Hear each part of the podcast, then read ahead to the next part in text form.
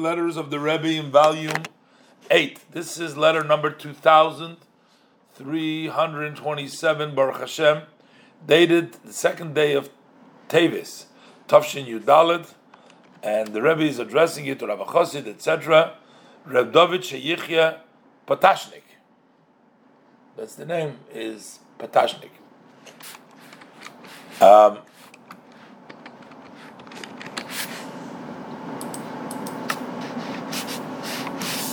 So the Rebbe starts off with Shalom Ubracha, peace and blessings.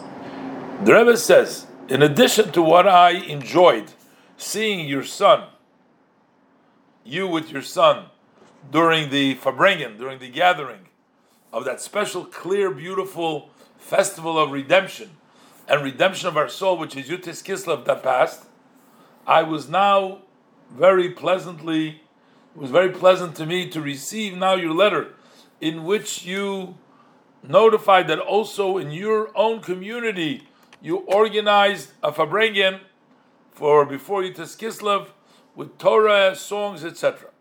May it be the will of the blessed Hashem that fitting to the expression of the previous Rebbe, that this is a Rosh Hashanah for the study and the ways of Chasidus, so this would be a good beginning to institute a daily class in the study of Tanya and Chasidus in general, in addition to the already all set shiurim.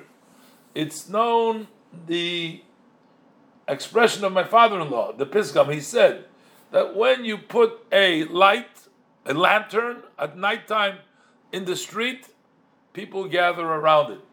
Basically, if you make a shiur, you make a class, you teach Chasidus, so people will gather around you. The Rebbe says we don't need any evidence, we don't need any proofs that we are now in the night of the darkness of the night and the galus, and we're in the street in the public domain. That means to say, each one gives an opinion on Torah and Judaism. Everybody has an opinion, regardless if they have knowledge or all of their information comes from the newspapers. And mostly they look it up in the encyclopedia. That's what they get. That's where they get their information. They look it up. They don't have first-hand information. And it goes without saying, if somebody concluded their school, which is the Reform, or at least conservative, they think if he went to a Reform school, he went to a school, so for sure he has been authorized now, he has the to give an opinion in the above. So basically the Rebbe says, we're living in a dark time, and we need to light a lantern over here, because people who have no real knowledge and familiarity with Torah and its philosophy are voicing opinions. That makes it a very dark place. So we got to put that lantern, to shine that lantern. So the Rebbe says the nature of a lantern is, and their lanterns used to be not electricity, used to be with fire. So how do you protect it from the wind? You used to have a glass in front of it, because you don't want the wind to go ahead and extinguish the fire. The metaphor is understood. You don't want those wind to, you're putting down a flame in the street, but you don't want them to extinguish the flame. So the usual way of the panos of this lantern is that you protect the fire by putting a glass so that the winds don't extinguish it.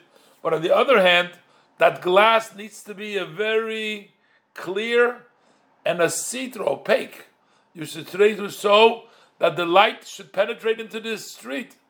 And the Rebbe says there's no reason to go into great lengths for you understand, you get what I mean. And the Rebbe says, with blessings to everybody who participated in the farbrengen, and to you and your children especially.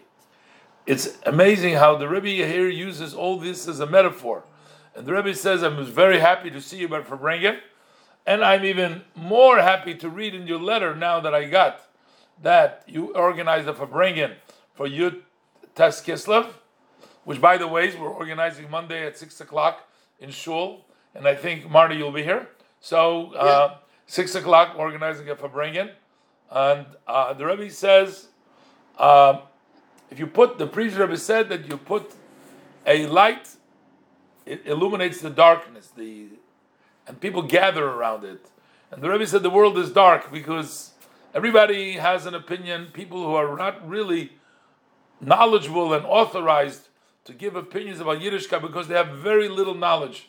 Either they don't know at all, or they saw it in the newspaper, maybe an encyclopedia, or maybe they graduated the Reform Conservative. Rebbe says that does not give them any real understanding and opinion. And the Rebbe says, therefore, while the lantern has a glass to protect it from the wind of the street, but yet it's a very clear, because what you want to do is you want to break through and illuminate the street.